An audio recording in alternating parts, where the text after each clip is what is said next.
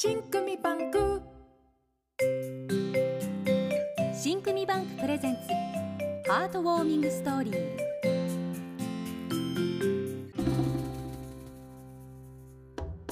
トークアバウト、この時間は新組バンクプレゼンツハートウォーミングストーリー。今日お送りするのは、月に見放された男性と通りすがりの女性とのハートウォーミングストーリーです。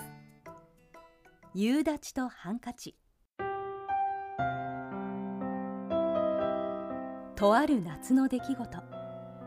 その日はバイトが早く終わり、天気もいいので買い物でもしようかと思い、いつもより遠回りをして帰ることにしました。すると遠くから黒い雲が、そしてたちまち突然の夕立ち。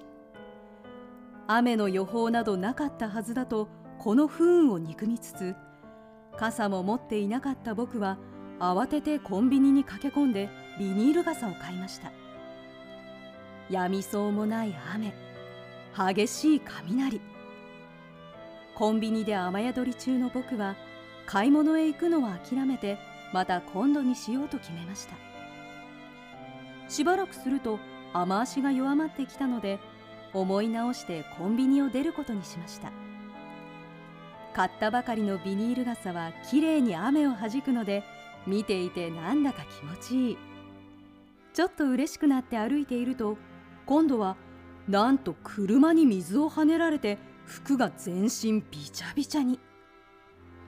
ああ、今日は本当についてないなと思いつつ、濡れた服のまま歩くしかない僕。すると突然、女性に声をかけられたのです。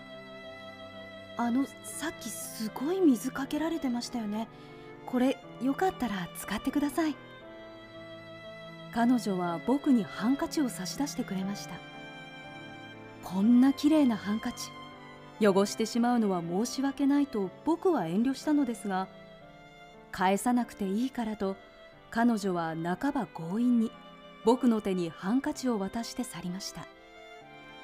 急いでいたのか、彼女の後ろ姿はあっという間に見えなくなりました。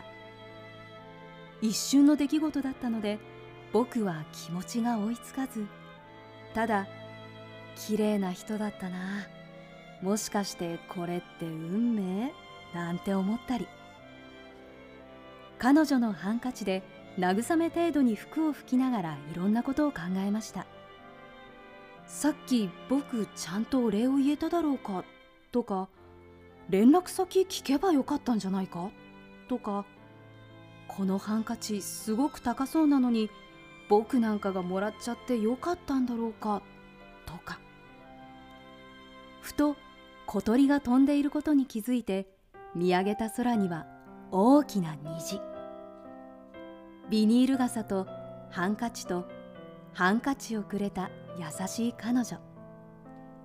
物語が始まりそうな素敵な出会いがたくさんあって、今日はいい一日だったなと僕は家路につきました。ちなみにそのハンカチはきれいに洗濯をしていつも持ち歩いています。彼女にもしまた会えたら、いつか返せたらいいなと思っています。